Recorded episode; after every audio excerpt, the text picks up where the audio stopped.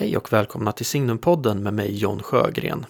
En samtalspodd producerad av tidskriften Signum som rör sig högt och lågt, vitt och brett inom Signums intressesfär.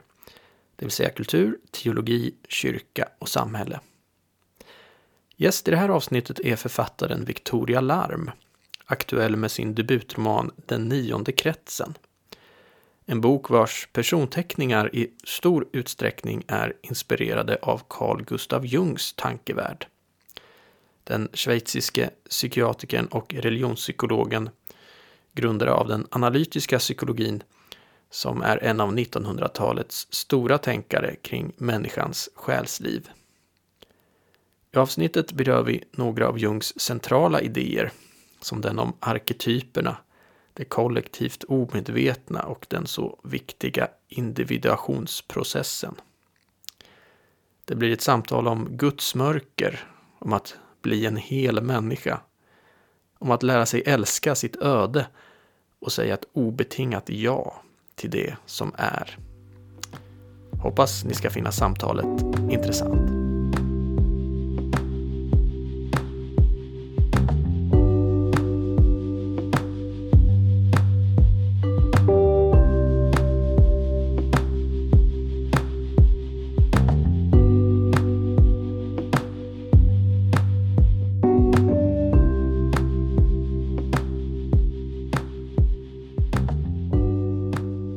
Välkommen till Signumpodden, Victoria Larm. Tack så mycket. Jag tänker att vi ska fokusera på Carl Gustav Jung här idag som ett huvudämne. Mm. Men jag tänker vi börjar eh, hos dig och du har ju ganska nyligen här släppt en, eh, din debutroman, mm. Den nionde kretsen. Mm. Vill du berätta lite vad det är för, för roman bara inledningsvis? Här? Det är en eh, blodig familjehistoria som utspelar sig på 1930-talet i Stockholm och Venedig. Och eh, om, om jag ska bara på ett väldigt kort sätt ringa in vad det är för sorts bok så kan jag säga så här. Att när jag var i tidiga tonåren, då såg jag Fanny och Alexander värvat med När lammen tystnar om och om igen det var, vi hade fler VHS-band hemma, men det var just de två filmerna som jag blev helt fixerad vid. Två mästerverk. Visst är det. Mm. och eh, jag såg dem så många gånger om vartannat så att de blev en berättelse i mitt huvud. Jag, eh, jag tänker fortfarande på Fanny Alexander som om att eh, Hannibal Lecter finns närvarande någonstans. Märkligt, ja. och jag tror att det är det som är egentligen eh, eh, grundstrukturen för vad jag tycker att en bra berättelse är. Den eh, sortens berättartradition som finns i Fanny Alexander, mergat med När lammen tystnar. Mm. Och jag tror att det är det som man kan också eh, ringa in min bok med i beskrivning. Det är eh, lite kostymdrama, det är Krügerkraschen som har gjort eh, Stockholms societet helt eh, medellös i princip och alla sociala eh, ordningar som man har haft eh, att förhålla sig till tidigare är i, i luften, kan man säga. Mm. Och det är då bakgrunden till att min huvudkaraktär, Livia Seigel, som är 17 år gammal, ger sig ut och börjar leta efter sin försvunna farbror, som man vet har, har mycket pengar. Man mm. tror att hennes letande efter honom är en akutåtgärd för att rädda familjen. Okej. Ja, spännande. Jag, jag kommer ihåg när jag, jag, läste att boken skulle komma och så var det, jag kommer inte ihåg om, vart, om det var förlagets eh, reklamtext eller någonting, men så jag blev direkt väldigt intresserad för det stod eh, debutanten Victoria Larm, hon är inspirerad av Thomas Mann, mm. Carl Gustav Jung, eh, och vad var det mer? Det var kan någon... det varit Bergman också? Ja, det kanske var Bergman. Det var någon så här, liksom tre... Som... Kan varit Melanie Robinson också visserligen. Jag brukar försöka behöva skärpa mig för att slänga in kvinnor också. Ja, hon är ju min go-to där. Verkligen. Ja, hon är fantastisk. Jag älskar ja. henne. Eh, nej, men jag tänkte nog också på, det var nog att jag tänkte på titeln, Nionde kretsen, för jag tänkte mm. det måste referera till Dante. Ja. Så jag tänkte, det här tre av mina favoriter, eller Jung kanske inte favorit, men någon jag är väldigt intresserad av.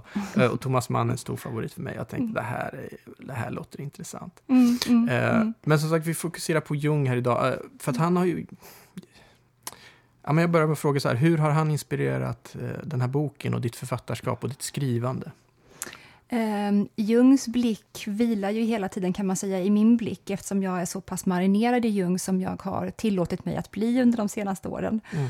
Uh, jag dras ju till honom om och om igen och kan inte sluta läsa om honom. Uh, eller läsa hans böcker för den delen. Så att uh, när jag ser på människor och när jag ser på det mänskliga dramat, då är det aldrig befriat från honom. Mm. Och det som framför allt väl är utmärkande, inte minst i min bok, när det gäller det jungianska, är ju då vad händer med människor som inte har någon som helst aning om att de ens har en skuggsida. Mm, vad blir det av dem? Och inte bara av dem, vad blir det av den mänskliga dynamiken omkring dem? Och vad leder det i sin tur till för sorts mytologi i familjehistorien? Just det. Och det där är intressant. Jag tänker vi ska återkomma till det där med skuggan. Han har ju olika liksom, delar i personligheten eller i själen. Sådär. Mm. Eh, jag tänker vi kan återvända till dem och säga lite om alla dem. Men skuggan är ju den här liksom mörka sidan som man har som mm. man också måste integrera i sig själv för att bli en hel människa. Ja, precis. Men ska vi börja någonstans ändå i, liksom, vem, var, vem var Jung egentligen? Och, eh, mm. eh, det är ingen lätt. Nej. Det är, ingen, det är, den svåraste frågan. Alltså jag tänkte på det nu när jag har förberett mig lite grann inför att vi ska prata idag, att han kan ju varit den mest komplicerade människan eh, mm. eh, som eventuellt har levt i modern tid. Mm. Eh, eller som blev berömd i modern tid. Och eh, han, bara en sån sak att en människa väljer att eller ganska tidigt i livet också märker att det finns personlighet nummer ett i mig och det finns personlighet nummer två i mig. Mm. Och den ena lever i samtiden och verkar och gör här och har egenskaper och drivkrafter och uttryck som vill eh, bygga och manifesteras. Så finns det samtidigt personlighet nummer två som lever flera hundra år tillbaka, minst. Mm. Mm. Och eh, som eh, identifierar sig med eh, eh, någon som passar bäst i ett medeltida torn. Och, Jag sa han inte det någon gång att eh, hela min livsproblematik är liksom att jag lever i den här moderna världen. Egentligen är jag hemma på 1300-talet. Ja, ja. ja, vem känner inte så, höll jag på säga. jo, jo, men, jo, men det är den här nummer ett och två. Det är jätteintressant, för det upplever han redan tidigt som barn. Alltså. Ja, det finns ju någon scen där när han är på väg hem från skolan. Han, vi kan bara säga det att han växte upp i norra Schweiz. Han föddes 1875 eh, i Kessville. Och eh, när han är runt 9-10 år gammal på väg hem från skolan så blir han lite åthuten av en eh, klasskompis pappa som tycker att han beter sig märkligt Jung då när han går längs med vägen. Och då tänker Jung, han är medveten om att han tänker, hur vågar den här mannen säga till mig på ett så barskt sätt? Vet inte han vem jag är? Mm. Och då väcks frågan, men vad menar jag med det? Vem är jag? Och då får han svaret inifrån, en nobel gammal man. Mm. Och så ser han ner på sina skor och märker att men de här skorna tillhör inte en nobel gammal man, de är ju jättefattiga. Mm. Och då tänker han, var är mina riktiga skor för någonstans? Just det. Ja, det är jätteintressant. Mm. Uh, ja, precis, han, han, han, gör ju en tidigt den här erfarenheten att det finns nummer ett och nummer två. Och nummer ett är liksom den uh, människan som man visar utåt på något sätt. Och nummer två är den invärtes människan, tror han säger. Mm. Och att den människan också är eh, naturligt religiös, som man säger. Naturligt andlig. Mm. Eh, och det där är ju väldigt intressant. Där går han ju liksom ifrån Freud då väldigt mycket. De eh, möts ju tidigt och, och Jung är någon slags eh, elev till Freud kan man säga i början, men sen mm. så får de en, en, en schism som gör att de går åt olika håll. Mm. Och det är ju mycket kring religionsfrågan. Det är verkligen det. Många, eh, både jungianer och freudianer försöker få det till att det handlar om deras olika definitioner av libido och att mm. eh, Jung hade ett pappakomplex som till slut exploderade och imploderade deras relation på samma sätt som det gjorde mellan Wagner och Nietzsche till exempel. Mm. Men jag skulle vilja hävda att det som i grund och botten gjorde att de inte kunde fungera tillsammans var att Freud var ateist och Jung var det inte. Ja, eh, det, jag har ju läst hans självbiografi här nu. Eh, Mitt liv heter den på, i svensk översättning. Eh, och där har han skrivit jättetidigt, alltså jag tror redan på liksom sidan 10 eller 12, så att han skriver att människans själ är till naturen religiös. Mm. Och bejakar man inte det leder det till en neuros. Mm. Det låter liksom till motsatsen av Freud som liksom säger snarare att religiositet är en slags neuros. Ja, Så verkligen. att det är Bra liksom, inringat. de är motsatt, de tänker verkligen helt diametralt motsatta. Ja, verkligen. verkligen. Och sen så blir det då en definitionsfråga kring det religiösa och det andliga. Och han Mm. rör sig ganska lättfotat, får jag säga, eller promiskuöst mellan de två begreppen. Eh, Jag vet dock att han sa att när han började stu- studera psykiatri, där väcktes han på det andliga planet. Eh, vilket är också intressant. Att eh, det är då som han också börjar utforska sin inre infrastruktur. Mm. Och det är den som i sin tur kommer leda till att han identifierar den här infrastrukturen som han då upplever finns i all, alla människor under alla tider. Som sen i sin tur då bygger den yttre infrastrukturen som då är religion och re- religiöst utövande och praktik. Just det. För att han är ju inte eh, liksom traditionellt eh, religiös egentligen någon mening. Han, han, han eh, är ju inte liksom en typisk kristen eller så, utan hans, kan man ju säga då, hans pappa var ju präst. Mm. Eh, och det skriver han ju ganska mycket om i sin självbiografi också. Han är ganska, att han hade, såg liksom sin pappas religiositet ganska mycket som en neuros. Och det han hade svårt med var ju att eh, hans pappa då, som var en protestantisk präst, eh, betonade tron så Mm. mycket. Medan hans liksom, upplevelse av Gud var en direkt erfarenhet. Mm. Så han säger liksom att tron ställer sig emot erfarenheten.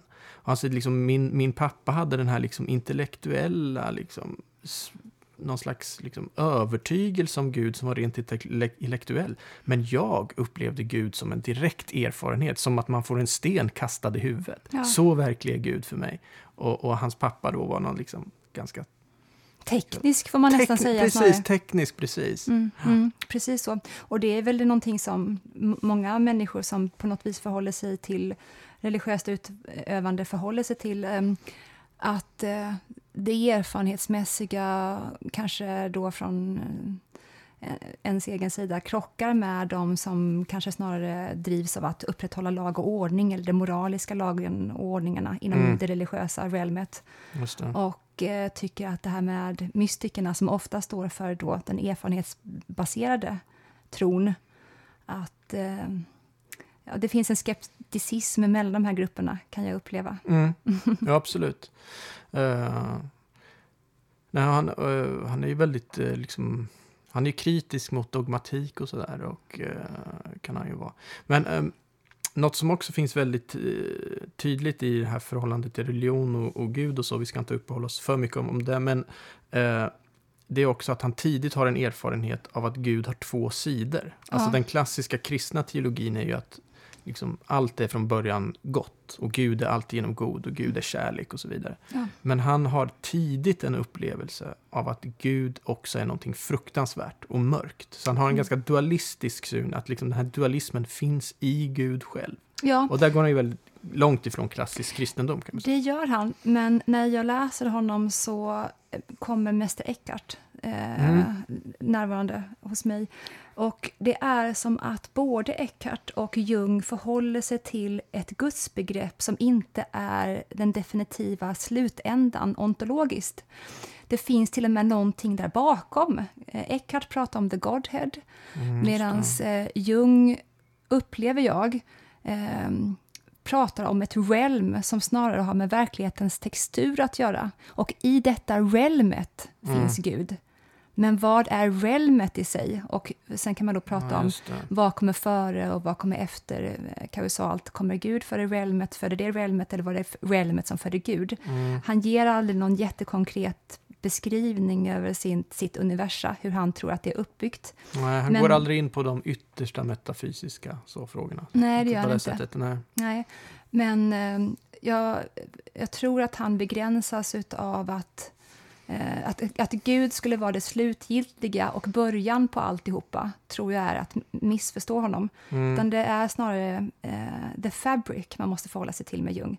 ja, Eh. Hur är det uppbyggt och vad ingår i det? Och, och- där finns ju uppenbart Där finns en, du, den där finns en finns någon slags Gud. dualism, det är ju ofrånkomligt. Så är det verkligen. Ja, Så är det. Men hur, var springer den här dualismen ifrån? Ja, just det. Eh, och är det, det verkligen gudsbegreppet som, så som han menar? Kommer det verkligen från gudsbegreppet eller finns det till och med då ett realm som i sin tur föder Gud, som i sin tur föder dualism? Mm, just det, just det. Mm. Mm, den är svår. Ja, den är svår. Men är svår. hur som helst, tack och lov så är det verkligen så. Han, han är ju långt ifrån, han är ju ingen solipsist för guds skull. Nej, Jung. nej. Och det är ju absolut så att han, han har en ganska rolig inställning till den fria viljan. Ehm, han sa vid flera tillfällen att eh, jag, jag har absolut en fri vilja som alla andra människor och den gör exakt det den ska. Ja, just det. Ja, men det där är ju också sånt där mysterium, precis. Ja. Eh, ja. Nej, men eh, om man bara ska ringa in honom också lite nu så här inledningsvis så tycker jag eh, han påminner mig ofta, han är inne på det också i sin um, självbiografi här, hans förhållande till eh, Nietzsche. Ja, Jag tänker att han är en slags Nietzsche-figur i någon mening, alltså eh, att han spränger alla gränser för vad han håller på med, om du förstår. ja, För när jag läser Nietzsche så, så är det så här, vad, vad är det här för någonting? Är det filosofi? Ja, men det är skönlitteratur? Ja, vad, liksom, vad, vad håller han på med egentligen? mm, Och eh, jag känner ungefär samma sak när jag läser Jung, att han, han liksom spränger alla gränser för vad han håller på med. Att Ja. det, det, det, han, han är ju grundad i liksom sin eh, psykoterapeutiska eh, värld sådär och det är ju hans kliniska mm. jobb. Men, men han går ju in på liksom de filosofiska frågorna. Eller, ibland är det närmast som skönlitteratur. Och liksom, vad, vad är det han håller på med egentligen? Så jag tänker att han är den här liksom gränsöverskridande personen. Mm, verkligen. Och hur någon kan så totalt frigöra sig från de vedertagna axiomen som finns där ute. Hur det är ens möjligt att kliva ur dem som alla andra tänkare är så hjärntvättade av. På, Mm, och, eh, och, och göra en 180 graders helomvändning och säga men, men, om, men tänk om det är så här istället. Mm, Eller inte istället, men tänk ifall det är så här också. mm. Eh, men det de, gjorde ju Nietzsche i någon mening också. ja, Mm. och, men båda de två har ju Schopenhauer som gemensam Så anfader. Och eh, om man... Eh, och sen i sin tur har ju då Schopenhauer Kant. Och eh, jag stötte på en uppgift för bara några månader sedan faktiskt att ehm, Kant skulle ha blivit inspirerad av de indiska Upanishaderna. Mm, Att, har du hört talas om detta? Nej, det har jag inte. Men, men det är alldeles uppenbart att Jung har, har inspiration därifrån. Verkligen. Mm, med Brahman och Atman. Vi kan komma in på det sen med självet och jaget och så. Ja. ja. Därför att tydligen, the story goes att en engelsk soldat tog med sig eh, kopior eh, utav Upanishaderna till England och han översatte dem till engelska. Eh, och de här landade till slut hos Kant. Mhm. Och eh, detta var vad Schopenhauer tyckte sig se. För att han hade också då blivit lite bildad, för att Schopenhauer var ju senare. Mm, Schopenhauer har också mycket indiskt, kanske mest buddhism, men Mm. mycket sånt i sig också. Mm. Ja, och att det var just eh, Upanishad-vinkeln från Kant som han, Schopenhauer, konkretiserade i världen som vilja och föreställning. Mhm.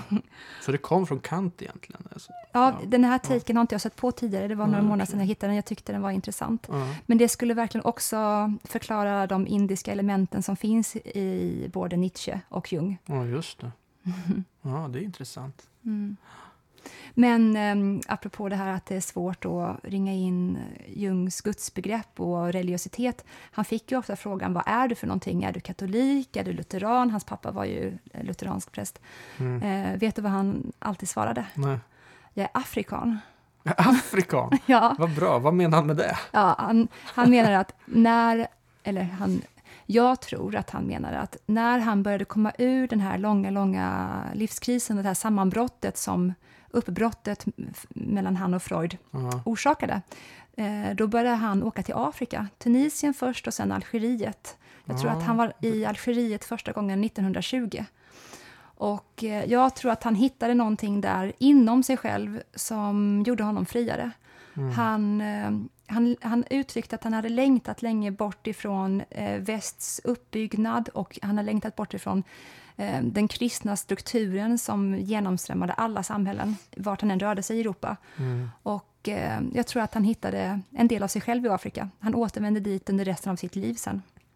Han beskriver det. Också. Ja, just det. Han beskriver det fint. Det finns ju en eh, samling med slags reseskildringar i den här självbiografin. De Mm. beskriver just den här resan till Afrika som att det var så otroligt befriande att få en utifrån blick på Europa. Ja, Det här att liksom få något annat än det. Och det var nog en nödvändig distans som han behövde få till sig själv också. Ja, Jag tror att det fanns eh, två element utav nödvändig distans som hjälpte honom ur den här krisen. Och den ena distansen var den geografiska, att han åkte bort. Mm. Och den andra distansen var representerad av Tony Wolf som mm. eh, han levde väldigt, väldigt nära med eh, precis efter sammanbrottet med Freud. Mm. Och eh, efter sammanbrottet med Freud, det är då som Jung målar och skriver uh, The Red Book, men även The Black Books. Och eh, han rasar ju verkligen ner i sitt eget psyke av mm. det här mm. uppbrottet. Eller uppbrottet snarare kanske eh, fick honom tipp tippa över, får man säga. För det är under nästan sju, åtta år som han inte är socialt gångbar, Jung. Mm. Eh, och sitter och bygger med klossar. Just det, han bygger med stenar på stranden och så här och håller ja. på också. Mm. Ja, precis. Bygger hela städer och små hela världar. Ja, precis, ja. precis. Och den enda som jag vet, eller han som han har uttryckt, som han kunde prata med om den här tiden, som hjälpte honom att navigera kring de här bilderna som var som inre starka syner som han fick också. Mm. Det var den här kvinnan Tony Wolf som hade gått i psykoanalytisk eh, psykologi hos mm. Jung och som han också hade en affär med. Okay. Um, öppet hade han ju mm, det, okay. mycket speciellt nog till eh, Jungs hustru Emmas stora förfäran. Mm, det kan man ju tänka sig. Det kan, det kan man tänka sig. Mm. Men jag tror faktiskt också samtidigt att det är så att hade inte han haft Tony Wolf under de här åren så tror inte jag att han hade återhämtat sig. Jag tror det hade varit att han hade blivit inlagd på en, en psykiatrisk in, inrättning mm. under, ja, vem vet hur länge. Just det. Jag tror inte han hade klarat sig.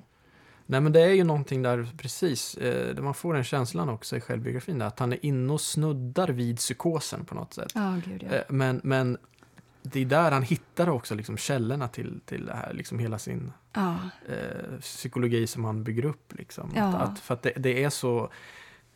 Ja, och det är ju ytterligare kanske en, en liksom, koppling till Nietzsche som ju faktiskt blev galen. Mm. Eh, men eh, ja, genialiteten är väl liksom väldigt snuddar ju vid det, ja. vid det där. Så. Det är en resurrection-historia nästan. Mm. Att, han, att Jung återuppstår och börjar därmed på riktigt också sin, sin individuationsresa. Och individuation, individuation är ju ett begrepp som är jungianskt.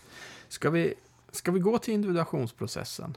Ja. Och säga något om, för att, för att, och kanske säga något om de här olika, du nämnde skuggan här din, i din roman, att är mm. människor som inte har, kan hantera sin skugga, eller kanske inser att de har en skugga. Mm. För att han har ju olika delar då i, i liksom, i, vad ska man säga, jaget är en del, ska man säga i själens... Vad, vad, Självet, tror jag. Själv, ja, men själv, är inte självet liksom det in, är alla de här delarna en del av självet? Ja. Okej, okay. det är så man ska tänka på det. Självet är både kärnan och helheten. Okej, okay, så, så alla de här olika komponenterna ingår i självet, som samtidigt är kärnan. Okej. Okay. Men ska vi, ska vi börja med skuggan då? Ja. Eller, eller vilken ordning tycker du att man ska ta i det här? Personan är väl i och för sig det man har utåt? Ja, det, precis. Det är ju den vi eh, hoppas att vi ska vara, den som vi kanske vill att vi ska vara, men den som mm. vi faktiskt inte är. Men den som eh, fungerar kanske bäst i sociala sammanhang. Mm. Eh, det kan vara så att vi vinner massa poäng på att vara på ett visst sätt och vi kanske har talang för att visa upp då vissa sidor och egenskaper. Men eh, det är samtidigt ingenting som, det kanske, som, som finns representativt inom oss på djupet. Mm. Alltså den vi är utåt ska ju helst vara en spegling av de som vi är inåt. Mm. Och eh, ifall vi då får vårt sociala belöningssystem riggat, mm. då kan det vara så att man spelar på samma två, tre egenskaper om och om igen. Vilket gör då att vårt inre blir eh, uttorkat på vissa ställen till slut. Mm. Eh, för att vi behöver leva ut som de vi är också. Dissonansen mellan vilka vi är och de vi visar upp att vi är får inte vara för splittrad. Ja, just det. Ja, precis, om, om den eh, diskrepansen blir för stor då, då, mm. då uppstår ett psykiskt lidande. Det gör det verkligen. Mm. Och framför allt också så blir man ju förvirrad kring sig själv, kring vem är jag? Ja, vem är jag? Och det mm. vill man inte hålla på. Och det är ju sunt att fråga sig det ganska, ganska regelbundet. Men, jo, jo. Men, eh, men det är ju snarare förhoppningsvis för att ny information kommer till en om och om igen. Mm. Eftersom vi e behöver konstant eftertolka oss själva. Vi behöver, ja, I efterhand behöver vi se, men vad, vad är det, varför drogs jag dit? Eller vad var det som kom till uttryck eh, i det här sammanhanget som gjorde att jag ville det? Så att vi är, ligger hela tiden lite efter oss själva. Um, men uh, ifall man blir en sån där en, ett barn som blir helt riggad av sin hockeypappa, till exempel, mm, som bara får beröm i vissa sammanhang, så har man en, en rolig resa framför sig. Att I alla fall en lång resa. En lång resa. Kanske, inte, ut... kanske inte alltid rolig. Nej, men, verkligen nej, inte. Att utmana den självbilden kan man säga. Ja, det. Men det, det blir närmast som om man inte identifierar sig för mycket med sin persona, då blir det närmast jag tänker, är det det som att leva i en lögn? Liksom? Är det det man menar med att man lever i en lögn? Ja, det tror jag. För att det blir som att man ljuger till slut. Ja, det tror jag. Mm. Ja, precis så. Att det väcker den känslan och att man eh, i, har en eh, kanske icke-artikulerad aning om att man inte kan lita på sig själv riktigt. Ja, så att när väl då, jag menar livet är ju konstant sårbart eh, och det vet man ju om. Och att veta då att när den här smällen kommer, om det så handlar om sjukdom inom familjen eller med mig eller men vet världsläget kanske rasar samman så som vi Eh, ja, på ett oväntat sätt, mm. då är det ju inte dumt att veta att eh, vad som än händer så kommer jag stå upp, stå upp på något sätt, eller kanske till och med mm. stå bredbent. Jag kommer vara sörjande och jag kommer känna mig förkrossad. Mm. Men jag kommer kunna lita på mig själv i alla fall i den här situationen. Och framförallt om man är förälder så är det nog en bra sak. Mm, visst. Mm. mm. Och det är det som, gör, som Jung återvänder till också, att han säger att det är det som skiljer en, en uh, tragedi från förödelse. Tragedi händer hela tiden ja. i livet. Men uh, om du inte har gjort den här uh, introspektionen med dig själv överhuvudtaget, då kommer tragedin bli en förödelse istället. Då kan du inte leva längre. När Nej, och du kan inte, du kanske liksom, mm. ifall din mamma dör och du rasar ner i alkoholism, mm. det var en tragedi, nu blir det en förödelse istället. Mm, just det. Eh, precis, det är personan då, men det, det, finns ju då ett annat lager som är jaget. Mm. Men det, det är något annat än personan, men det är ändå inte liksom riktigt det sanna. Nej. Det innersta. Det, det Jaget kan man säga egot? Kanske. Det kan man. Mm. Och eh, vad som eh, är huvuduppgiften kan man ju nästan säga då från 40 års ålder och framåt, mm. det är att man försöker skapa en så nära kommunikation som möjligt mellan egot, jaget och självet. Mm. Så att egot och jaget snarare blir verktyget för självet. Och eh, självet kan man ju då se som det här fältet ur vilket potential föds. Mm. Och eh, till skillnad från Freud så trodde ju inte Jung att vi föds som ett clean slate. Vi kommer med massa, massa viljor och uttryck som vill bli manifesterade. Mm. Och eh, det är inte så att vi väljer de här uttrycken. Och ett uttryck kan vara skriva, som jag gör då. Mm. Eller en massa andra saker. Och det är någonting som jag behöver ta ansvar för under hela mitt liv. Att ge det plats och utrymme i livet. Och eh, det använder jag jaget för jaget är det som har insett att det här uttrycket finns och nu anpassar jag min vardag efter det. Jag mm. ger det utrymme på ett Just sånt här det. sätt. Och jag kanske också sätter gränser mot människor på ett visst sätt. Och jag öppnar kanske upp mig gentemot vissa människor på ett mm. sätt. Mm. Det är jaget då till för att hjälpa självet med. Ja, just det. Att, att manifestera det som självet kallar på oss att göra på något sätt. Ja, exakt ja. Just det. Mm. Uh, Precis, jag tänker vi avsluta med liksom självet där. Eh, mm. Men eh, sen finns det också den här, han pratar om anima och animus som en del i... Ja, det gör han. Ja, det är faktiskt det är min svagaste gren i mm. Jung, eh, mer än att det är då psykiska energier som förgrenar sig, så som de flesta psykiska energier gör, enligt Jung, i eh, polariteter. Mm. Och den här polariteten är ju då kvinnligt manligt. Och... Eh, det är ju laddat ämne idag, minst mm, sagt, mm, men visst. man kan väl bara sammanfatta det som att ja, testosteron har en viss livsföring och östrogen har en annan. Mm, mm. And you do the math. Ja. Just det. Just det. Ja, men det är, det är väl de vi har, va? Och sen är det och sen är det självet. Då. Ja, sen så är det det omedvetna och det kollektivt omedvetna. Ja, ja givetvis. Det här är ju mm. otroligt viktigt Och där är också roligt mm. att, för att är det någonting som verkligen också gjorde att inte Freud och Jung lirade med varandra, så är det ju att Freuds, eh, Freuds take var att allting som hamnar i det omedvetna har någon gång blivit förtryckt, mm, eh, eller förbisett. Medan eh, Jung sa att ja, så är det absolut. Att mycket av det som vi förtränger och inte tar itu med och sorterar upp för oss själva hamnar ju i det omedvetna. Men det finns också ett omedvetet som är icke-personligt, som är bortom personligt till och med. Mm. Eh, och som vi bara inte har någon kontroll över dess innehåll överhuvudtaget. Eh, som blommar upp i oss i form av gestaltningar och i drömmar och eh, aggressioner för den delen också. Och det är i detta kollektiva omedvetna som arketyperna egentligen, man kan se tydligast i hur de tar sig uttryck. Mm. För arketypbegreppet är ju kanske det mest komplicerade, men också mest spännande uttrycket som han mm, det det. hämtade upp från den här krisen som han var i många år. Och det är ju då, kan man kalla det för, eh, psykiska mönster eh, som vi använder för att sortera in våra upplevelser i verkligheten. Mm. Kan man ta något eh, ex, eh, konkret exempel på en arketyp? Eh, Kristus är ju, Kristusgestalten är ju en mm. arketyp enligt, enligt Jung. Precis. Och eh, som också har då med eh, att bli penetrerad av sitt öde. Mm. Att man blir... Eh, man låter sitt öde ta en helt och hållet. Och mm. man öppnar sig för det. det. Hela kroppen öppnar sig, man blir genomborrad av det. Mm. Och ehm, eh, därmed återuppstår man. Just det.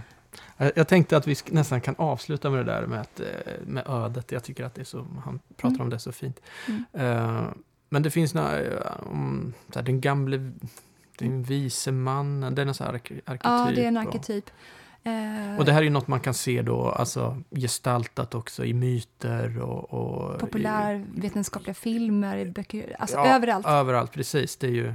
Shakespeare. Man ja. kan säga så här, alla de historier som eh, överlever århundradena, mm, de är arketypiska. De är arketypiska. Ja. Och här kan man väl säga då, en anledning till att vi sitter här och pratar om Jung nu är ju att han har ändå de senaste, ja bara de senaste tio åren skulle jag säga, fått en, ett uppsving och folk nämner honom. En del beror väl på den här, på Jordan Peterson som, som har liksom Jung i botten. Mm. Men jag tycker, man har ju sett i populärkulturen, jag menar, ta en sånt fenomen som Star Wars, skulle ju inte ha existerat utan Jung. Eh, George Lucas lä läste den här Joseph Campbell som var jätteinspirerad av Jung, mm. alltså, och, väldigt tydligt arbetar med arketyper. Marvel-filmerna Marvel idag, det är därför de funkar i Asien också, ja. för att det är arketyper. Det spelar ingen roll vilken kultur och vilken tid, har de de här elementen som slås mot varandra i en arketypisk båge dessutom, Precis. då kommer det alltid gå hem. Så egentligen det är en jättebra tips för, för om man vill bli en bästsäljande författare eller något sånt där. Eller skriva ett superbra filmmanus. Det är bara studera Jung så vet du hur du ska göra och så ja, har man manualen. Och det var ju faktiskt de facto så som George Lucas gjorde med Star Wars. Ja. Det var ju verkligen så här. Nu det har vi de här, nu gör jag en, en berättelse av det här. Det blev världens största filmsuccé. Ja, mm. The Hero with a thousand faces. Precis, Joseph mm. Campbells mm. klassiska bok. Mm. Men också, vad heter det, mm, ja, men Gudfadern och ja, den, sonen som återvände hem. Det är också en arketyp som, som vad heter det, Bibeln verkligen höglevererar på. Vad heter den förlorade sonen? Är ja, det är ju en superarketypisk berättelse och eh, mm. jag, jag skulle säga världens bästa berättelse. Jag håller med. Och, och, det är den bästa. Och den sammanfattar ju också kristendomen, skulle jag säga, ja. i, i en berättelse. Ja. Den, är, den är liksom ur berättelsen. Och det är berättelsen om ens liv också. Ja. Alltså jag känner att det är berättelsen om mitt liv. berättelsen om allas liv, är det inte det? Fantastiskt! Jo, jo, man vill att det ska vara det i alla fall. I bästa ja, fall är det men det är ju också att man kan välja vem man identifierar sig med. Och sådär. Jo, är man, så är, är man den där sonen som ger sig ut eller är man sonen som stannar kvar? Man vill ju ja. ha den förälder som den pappan är. Så är det. Också. Och man vill vara, precis, man vill vara den pappan. Mm. Ja, den är arketypisk. Jag, bör, jag börjar alltid tänka på historien med eh, när han kommer hem till Maria Magdalena, Jesus, mm. och eh, nej, är det Maria Magdalena han kommer hem till? En syster springer runt och fixar ja, i huset. Just det. Uh, ja, det... Och hon sitter och lyssnar ja, på honom vet. istället. Precis. Nej, det är nog inte Maria Magdalena, men det är väl... Ja, ja i alla fall. Någon Maria, tror jag. Någon Maria är Nej, det är väl Lazarus... Uh... Ja, det är det. Precis. Det är mm. det, mm. precis. Den har lite samma element också, tycker jag. Uh, han hon håller på och städar och fixar hela tiden. Mm. Och så till slut säger hon, borde inte jag få? Varför, varför ser du inte till henne att mm. också resa dig upp och hjälpa till? Uh, och det är ju inte så att den som är duktigast i livet är den som eh, får nåden till Nej, sig. precis, det är då- inte det det handlar om. Nej, för då svarar jag, men hon har ju gjort det viktigaste här som, Mm. som sitter och lyssnar på mig. Ja. Ja. Mic drop. Ja, Exakt. Jesus har ju många mic drops, alltså många sådana repliker. Det har han verkligen. Ja, eh, precis, men, eh, men självet då? Mm. För nu har vi, vi har ja, kanske inte riktigt färdig med det omedvetna, alltså för det, det är ju ändå så otroligt eh, centralt. Och han menar ju, som du är inne på, någonting annat än Freud. För Freud är det liksom und, undanträngda. Mm. Men eh, för Jung får jag uppfattningen att det är där liksom sanningen finns. Liksom. Mm. Att vi måste verkligen lära oss lyssna på, att därifrån får vi impulserna till liksom vad vi ska göra.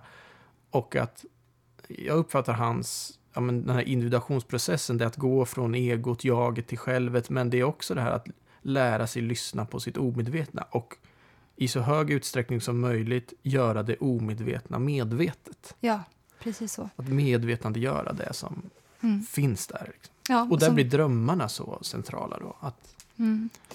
Det är ju språkkanalen kan man säga, mm, enligt Jung, till det omedvetna, även det kollektivt omedvetna. Och det är ju inte så att man heller kan, vilket också verkligen är en, en behärskning och en kapitulation eh, som man måste öva på, att jag kan inte välja vilket material som dyker upp heller.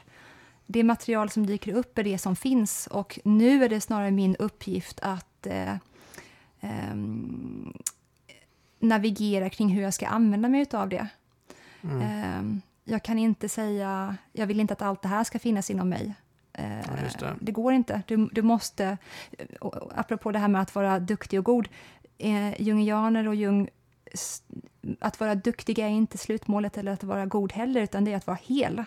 och just för det. att kunna vara hel så måste du ta dig själva, själv med hull och hår, Mm, även with warts and all. mm, Eh, och, eh, och även för att ifall du har en så pass, om du inte är beredd att utforska dina inre lager eller förhålla dig till de här olika komponenterna som spelas ut i dig, mm, då kommer du ha en grundsyn på dig själv som människa som bara har att göra med prestation att göra till exempel, eller ehm, din persona. mm. Och då tänker jag också att det är väldigt lätt att avhumanisera andra. Eh, Då Mm. har du också en väldigt grund människosyn på andra människor, vilket gör att det blir väldigt, väldigt lätt i ett samhälle att måla ut grupper som eh, ohyra, till exempel. Eller, Mm. det, det blir, det blir jätte, jätteenkelt. Man projicerar ju den här skuggan då på utåt Ja. så att säga. Ja, precis. Och ifall man är, om man inte är mer som människa än vilka vi visar utåt, om vi inte tror det, Mm. då, då tror jag att eh, vägen mot folkmord är är mycket kortare Mm. än ifall man har en djupare syn på sig själv och allt man innehåller. Då är det inte lika kort sträcka till hemskheter. Nej, han skriver det någonstans i den här självbiografin att eh, det, det bästa sättet att hantera ondskans problem eller sånt där, det går via självkännedom. Ja, Och det ligger så mycket i det tror jag. ja Mm. precis. Men det är också en sån eh, viktig distinktion mellan Freud och Jung att eh, i Jungs värld så finns det hela tiden en framtid. Ett framtida jag, en framtida själv till och med, som Mm. försöker vägleda dig och säga kom, kom, allt Mm. det här kan få ta sig uttryck och växa och gro och bli något. Mm, Och det är det som du känner inom dig nu, kom, kom. mm, Eh, Medan en freudian skulle säga eh, Jaha, du vill spela musik eller skriva böcker. Det är bara för att behaga mamma och pappa. Eller det är bara för att du inte fick det här och det här. mm, I Freuds eh, människosyn så finns det alltid en brist till grund för uttryck som vill växa och bli något vackert. Jag, mm, menar, jag har stött på människor som, jag, jag, jag, jag lirar inte med dem som så fort som någon gör något bra så, eller har en talang som den kanske till och med är framgångsrik inom, då ska de omedelbart bryta ner den eh, talangen och säga ja, men det var ju för att han var med om det här kriget Mm, en mm. generation tillbaka och vill behaga mappa. Det, nej, vi, är, vi, är, vi, vi kommer fulla med, Ja, med vackra uttryck som vill växa här på jorden. jag tror det är så mycket eh, mer sant alltså. Ja. Det finns nästan något, eh, nu tar jag till ett starkt ord här, men det finns något sataniskt nästan i det där att vilja bryta ner det där goda. Ja. Alltså så här, ja. precis, ja men det är bara för det, på grund av det där. Ja, och det finns ett, förmodligen ett inre misslyckande, där, misslyckande som ligger och vilar där inne Mm. i, hos de människorna som också eh, mår, mår, bra över att andras eh, success Mm. har att göra med någonting destruktivt i grunden. Just det. Mm. Nej, jag, jag, alltså, om man ska säga så här, om man ska säga någonting till Freuds försvar där, så tror jag det ligger väl någonting i den, i den tanken också. Mm. Så att säga att eh, det kan vara brister, det kan vara saker man har, som driver en i livet eh, för att man har varit utsatt för saker. Eller kanske inte fått saker, alltså som man Mm. hade behövt, låt säga i, liksom i barndomen, eller man, man fick inte tillräcklig trygghet och sådär, och då gestaltar sig livet på ett sätt. Va? Mm. Men, men det problemet jag får med Freud där är ju ordet bara egentligen. Att han säger Mm. det, det är bara det. Mm. Eh, Då måste man väga upp det med Jungs perspektiv, tänker jag. Nej, men det är också för att vi har all den här liksom, positiva potentialen i oss som, som i grunden är någonting att bejaka, som är något fint som vill växa ut ur oss. Så att säga. Ja, Sen blir vi onekligen skadade av livet. Liksom. ja det, För att det är att leva, är liksom att bli sårad. verkligen. Och där har ett freudianskt perspektiv någonting, liksom, eh, kan vara till hjälp så att säga. Att, att gå tillbaka, vad är de här såren liksom? Och, Mm. och varför gestaltade sig ditt liv så här? Jo, men det är för att de, det här gick fel liksom. Ja, och det där måste man ju, eh, apropå skuggsidan då, det Mm. där måste man ju eh, medvetandegöra och verbalisera. Det är ju en del av läkprocessen. Men eh, enligt Jung så var ju pratet om barndomen och analysen av barndomen, det var första delen av terapin. Mm, Sen började den riktiga terapin. mm, Och eh, eh, det känns som att de som är i 65-årsåldern eller till och med äldre och som fortfarande pratar om vad de inte fick av sin mamma och, eller pappa då, och lägger, lägger hela det ansvaret i händerna på människor som är long gone. mm, Eh, det är, de har inte blivit hjälpta till att veta att det finns eh, andra marker också att utforska åtminstone. nej. Nej, jag håller helt med. Det blir nog tragiskt nästan över det. Mm. Men är inte, jag har ju börjat, jag läste Jung lite grann i så här 20-årsåldern när jag läste religionspsykologi så, här, så stötte jag på honom och sen en av mina stora favoriter, Hermann Hesse, var väldigt inspirerad av Jung så då satte jag mig in lite. Men det är egentligen nu då de senaste åren som jag börjat läsa, eh, liksom börjat nosa på Jung lite mer allvarligt sådär. Då. Och eh, är han inte, och du, vi är ungefär lika gamla, eh, är han inte en liksom tänkare, en psykolog för just för de som är i vår ålder. Alltså runt, Ja, det kanske- börjar närma sig 40 eller sådär. Alltså för, för att går, är inte mycket i livet, så, så känner jag i alla fall, att mycket i livet har gått ut på den här kanske freudianska blicken först. Så här, vad, vad gick fel liksom? Så här, och nu är det, känner jag, vad mer går över, men jag vill bli hel. Jag tycker att det är så bra eh, formulering han har. Mm.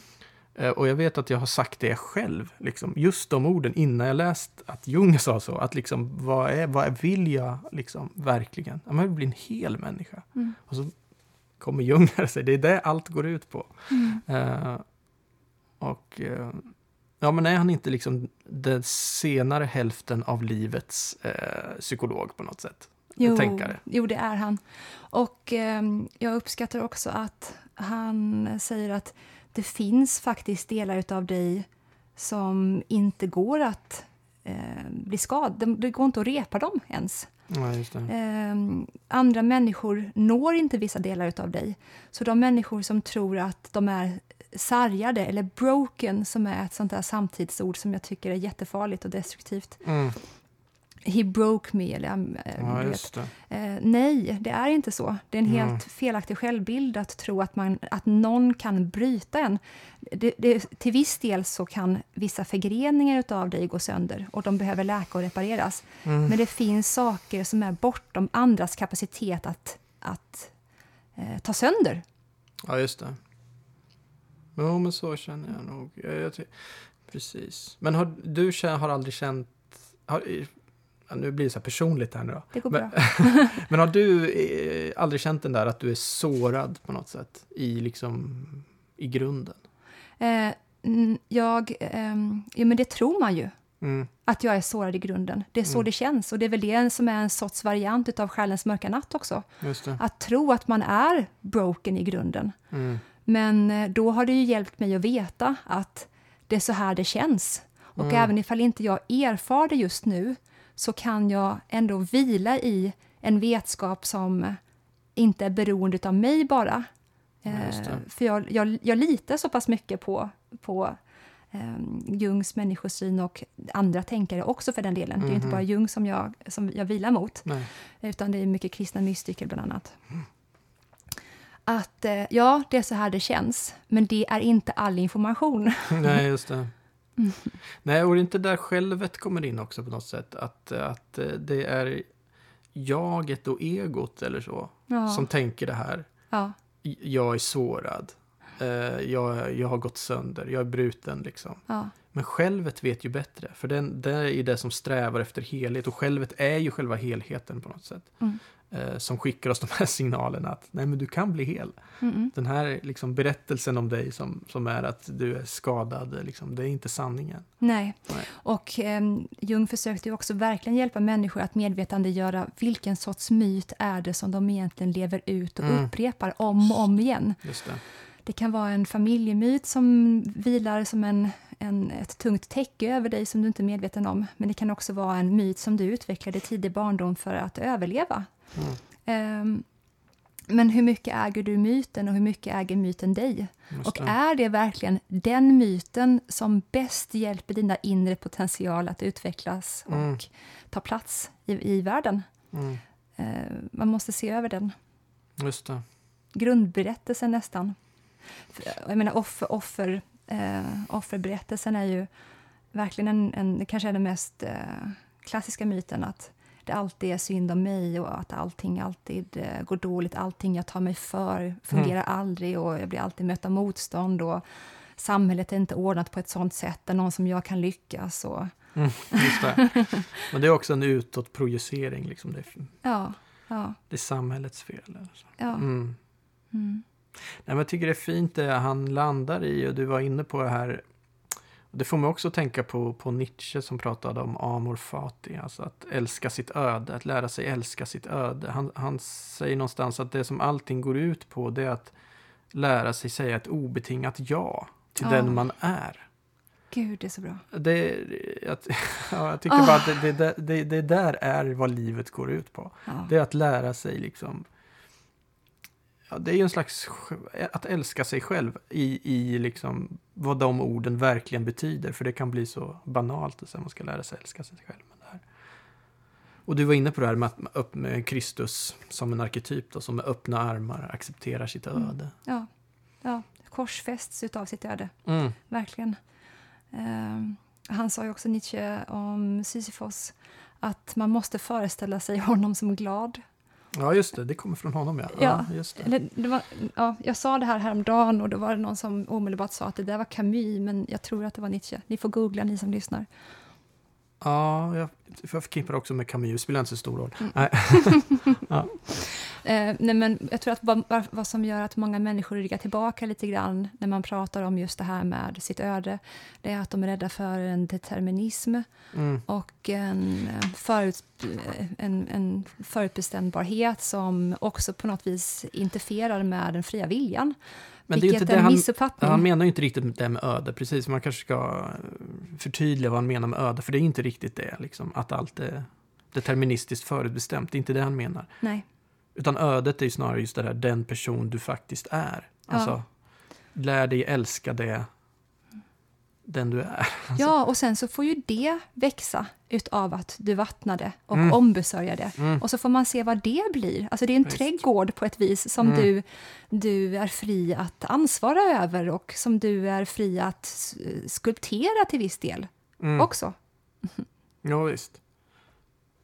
Nej, precis. För att, och, och, och det här att älska sitt öde, det handlar ju mer om att eh, eh, liksom, ska man säga, övervinna egot också. För att det är egot som säger att eh, som leder oss in på de här Nej, men det borde vara som här. Jag vill Ja. att mitt liv ska vara så här. Jag borde ha varit sån här. Alltså, eh, jag vill vara den här personen. Mm. Men det finns en sån fantastisk person som varje människa är. Som vi bara kan Mm. låta växa på Mm. ett... eh, organiskt sätt, så att säga. Och det kan man ju säga att den personen kommer inte växa och komma fram av att man upprepar i tankarna om och om igen, det borde varit på något annat vis. Nej, precis. Det är ju stagnation. Det är mm. motsatsen till något organiskt levande, som, mm. om man då gör jämförelsen med den här trädgården. Mm. Eh, det är det icke-levande, att säga att det borde varit på något annat vis. Mm. Snarare är det så att man måste, eh, vet alla som går i terapi, eh, erkänna och förhålla sig till att hur är det egentligen? Mm. Nu accepterar jag det. Mm. Och från den, den trappsatsen tar jag sen avstamp mot något annat. Mm. Men först måste jag acceptera, istället för att sitta om och om igen och säga det borde varit på något annat vis. Mm. Det är ju en icke-acceptans. Visst. Och jag tror att många fastnar där. Alltså det är lätt att fastna där, så kan man säga. Ja, ja att precis. det borde varit på något annat sätt. Ja. Mm. Ja. Och möjligtvis att den liksom alltför freudianska eh, liksom inriktningen på något sätt kan hamna där. Jag vet inte. Ja, förhåller man sig inte till ödet som begrepp så tror jag det är enklare att mm. halka ner i diket i alla fall. Mm. Ja, men jag tycker det är fint det där att eh, älska sitt öde, bli den man är. Så tror jag att Nietzsche uttryckte det någonstans också. Ja, ja. Eh, han var ju väldigt tidig med att eh, försöka marknadsföra någon sorts eh, terapi egentligen.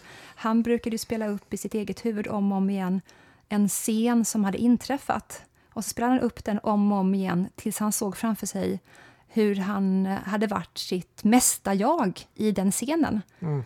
Eh, mest sig själv egentligen.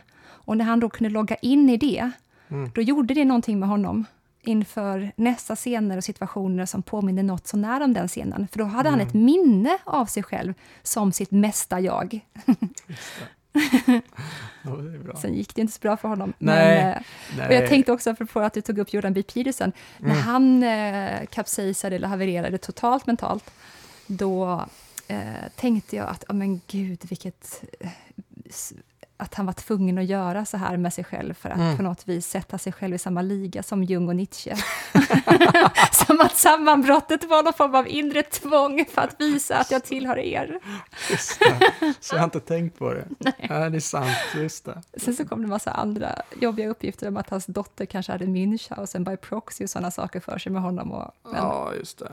Men jag måste säga att, för, att det, det, var verkligen en utmaning att, jag menar de som jag vägleds mest av själsligt är kanske Dostojevskij, Nietzsche och Jung. Mm. Och sen så valsar Jordan B. Peterson upp på scenen mm. och eh, har exakt samma treenighet i ryggen, ja, resonemangsmässigt ja, och intellektuellt. Och samtidigt så är han liksom, eh, håller upp Peppe the Frog. och det är verkligen det är en utmaning för egot, kära lyssnare, att förhålla sig till. Ja, vi har alla, vi har alla vårt eh, kors att bära, så att säga. Ja. ja, men, nu har vi gett vår, eh, din version här av Jung i alla fall. Ja. Är det något du tycker vi liksom har missat här eller som vi borde säga? Om, det, alltså, nu är det så här, vi bara skrapar lite på ytan av det där. Vi har trevligt kring, det är ett trevligt samtal Vi har ett trevligt samtal om Jung, så är det. Ja. ja. Jag ser ju väldigt mycket fram emot att Jungfamiljen ska släppa eh, CGs frus Emma Rauschenbachs eh, bok om eh, den heliga graalen. Mm. Hon jobbade på en bok om den heliga graalen ja, i 25 års tid. Han nämner ju det i biografin också. Man blir, mm. liksom, vad var det där? Vad var det ja, där? Herregud vad man vill läsa det. Mm. Så att jag hoppas spännande. att de kommer göra det någon gång. Jag vet också att um, deras hem i Kungsnacht utanför Zürich uh, kommer öppna upp nu som museum. Det är man ju jätte, jätte peppad på att åka till. Uh, kommer du ihåg förresten vad det står över uh, dörren till deras hem? Och sen något med Gud alltid närvarande. Ja, något sånt här. Ja, kallad eller inte. Eh, kallad eller inte så är Gud alltid närvarande. Just det, så är det. Mm. Mm. Det är bra. Eh, ja, det är bra. Om man eh, vill gå vidare nu, som sagt vi bara liksom skrapar lite på ytan här, men om man vill gå vidare i sin uh, Jung-läsning kanske, så här, var, var, tycker du att man ska börja? Eller vart ska man, människan, och hennes, människan och hennes symboler. Mm. Det är egentligen den enda boken som vänder sig gentemot den breda allmänheten, där han förklarar grundbegreppen uh, på ett fantastiskt sätt och med många bilder. Eh, arketyper, han, han vände sig till den som var nyfiken på honom och han skrev den här ihop med en person jag glömt bort namnet på i slutet av sitt liv. Den är väldigt inspirerande. Okay. Och jag vill också tipsa om Jungpodden som heter This Jungian Life. Den har jag precis jättebra. börjat lyssna på också. Den är bra faktiskt. Jättebra. Mm. Och jag tycker också att alla som är intresserade av Jung ska youtuba på James Hollis. James eh, en fantastiskt intellektuell person i 78-årsåldern, ish, som har ett eh, själsligt och intellektuellt kapital som jag, jag har aldrig sett på någon liknande som han. Jag är jättetacksam över att jag mm. hittade honom. Häftigt. Mm -mm. Sen ska man läsa din roman då också. Ja, så får man den... också lite liksom, jungianskt tankegods det på köpet. Mycket liksom. arketyper där.